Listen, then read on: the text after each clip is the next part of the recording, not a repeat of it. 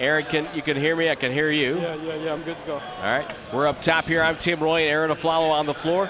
The UCLA guy who put up 30 down in LA last night. That had to be special. And you follow that up with 24 tonight. What a back-to-back for you guys. Yeah, it's, it's, it's important that we started this uh, road trip uh, with a lot more focus. We came off on a somewhat uh, disappointing homestand. Uh, so we've been extremely focused and playing good basketball against two two very good teams. You know, you guys gave a lot of effort uh, in in the game last night. I'm watching that, and you guys matched that effort at times tonight. I thought that was one of the keys for your win. Yeah, defensively, I think we've been focused and uh, we've been sharing the ball very, very well. All the guys are playing very confident, and uh, hopefully we can keep it going.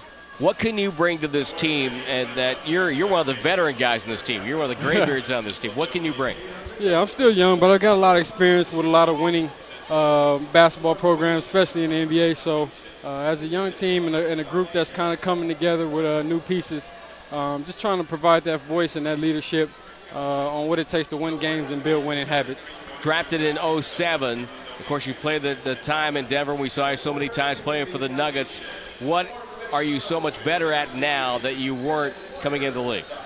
Well, I've always taken pride in trying to be a complete player. You know, I came in the league as a defensive guy.